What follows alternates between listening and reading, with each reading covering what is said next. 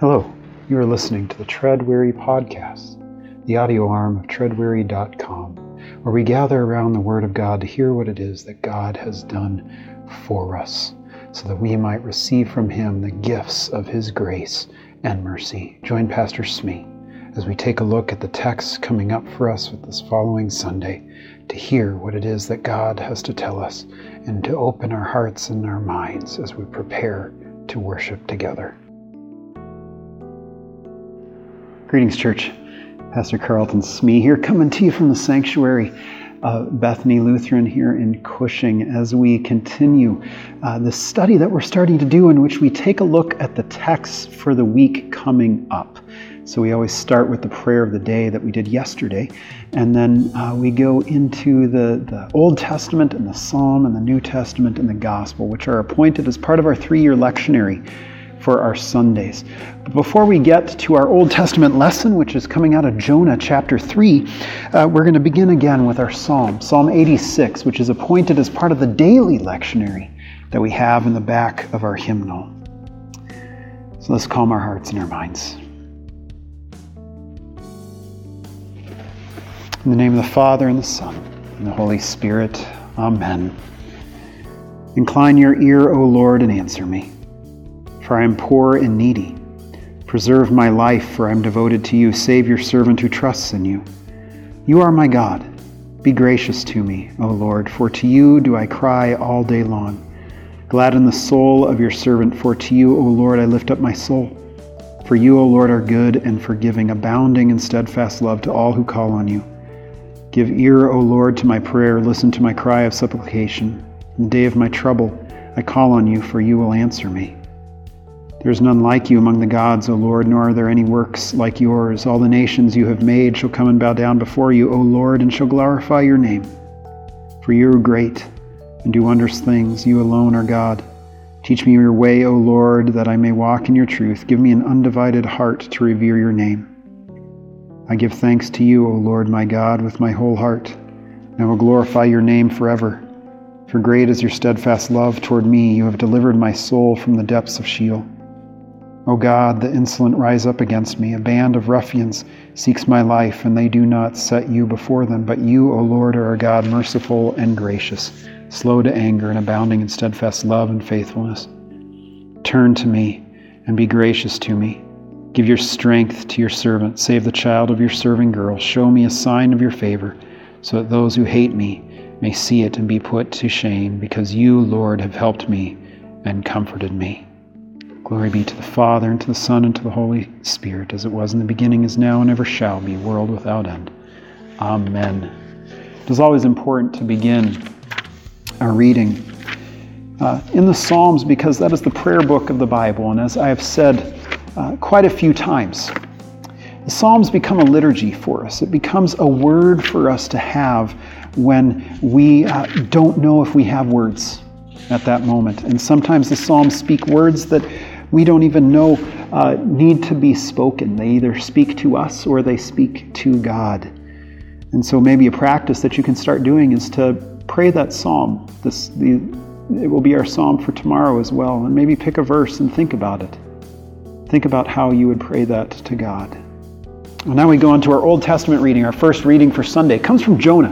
Most of us know the story of Jonah. Probably all of us know the story of Jonah. And I know that Pastor Carl has done a great job of, of teaching uh, this, this little book to you.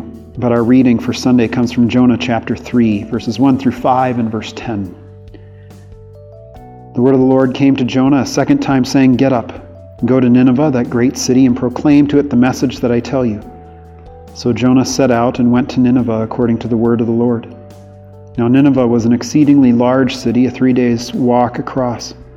Jonah began to go into the city, going a day's walk, and he cried out, Forty days more, and Nineveh shall be overthrown.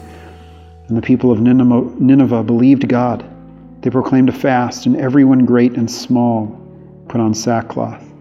When God saw what they did, how they turned from their evil ways, God changed his mind about the calamity that he had said he would bring upon them, and he did not do it.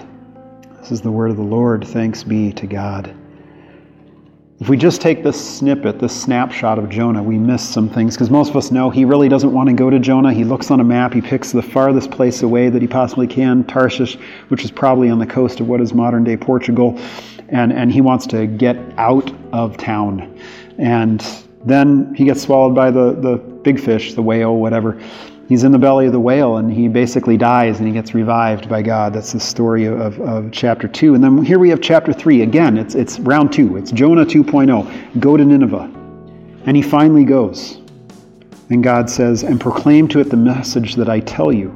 So Jonah set out and went to Nineveh according to the word of the Lord, the, the command of the Lord. He, he goes finally because God says so, and God tells him to proclaim to it the message that I tell you.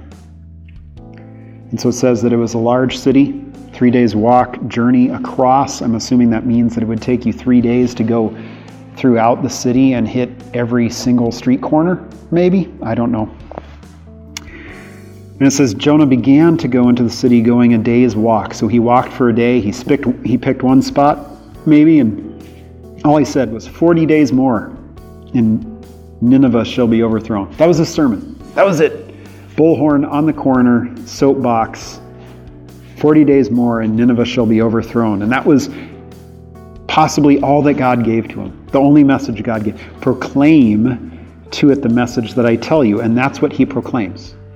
Not only is it Jonah being a bad preacher because he's not saying because God is going to do something, he just basically proclaims what God tells him to. Or what ends up happening is it takes the sermon away from the preacher and it makes the sermon the work of God. So that Jonah has a really bad sermon and yet God's work happens. God's spirit moves. It turns the heart of the people towards God. They repent. They put on ashes, sackcloth. They proclaim a fast. They believe God that they're going to get overthrown if they don't repent. And Jonah tells them none of this. They do exactly what it is that God does within them using a bad sermon from Jonah, meaning that it's God's work that is happening there. And then it says that God relents. I wonder if we look at this text, most, most of us worry when it comes to our time to go and proclaim the good news, when it comes for our time to evangelize our neighbors, to proclaim the good news of God to proclaim whatever sermon it is that, that God gives to us to preach. And here we have this example of God using a reluctant preacher, a bad preacher, with a bad sermon, and God brings about the work. Often we worry, well, I don't know enough. I don't know the Bible well enough. I don't know how to preach. I don't know this or that or whatever. Well, God calls us as ministers, and He calls us to speak to our neighbors, to proclaim the good news, to go forth and make disciples. And God is going to make the disciples. God is the one who's going to cause us to be fishers of men.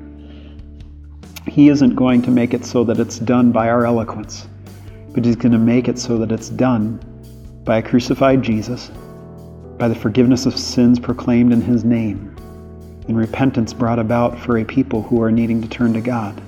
Because that's actually what Paul ends up telling us, where he says, It wasn't by wise words of wisdom or eloquence that I came preaching to you, but it was Christ and Him crucified.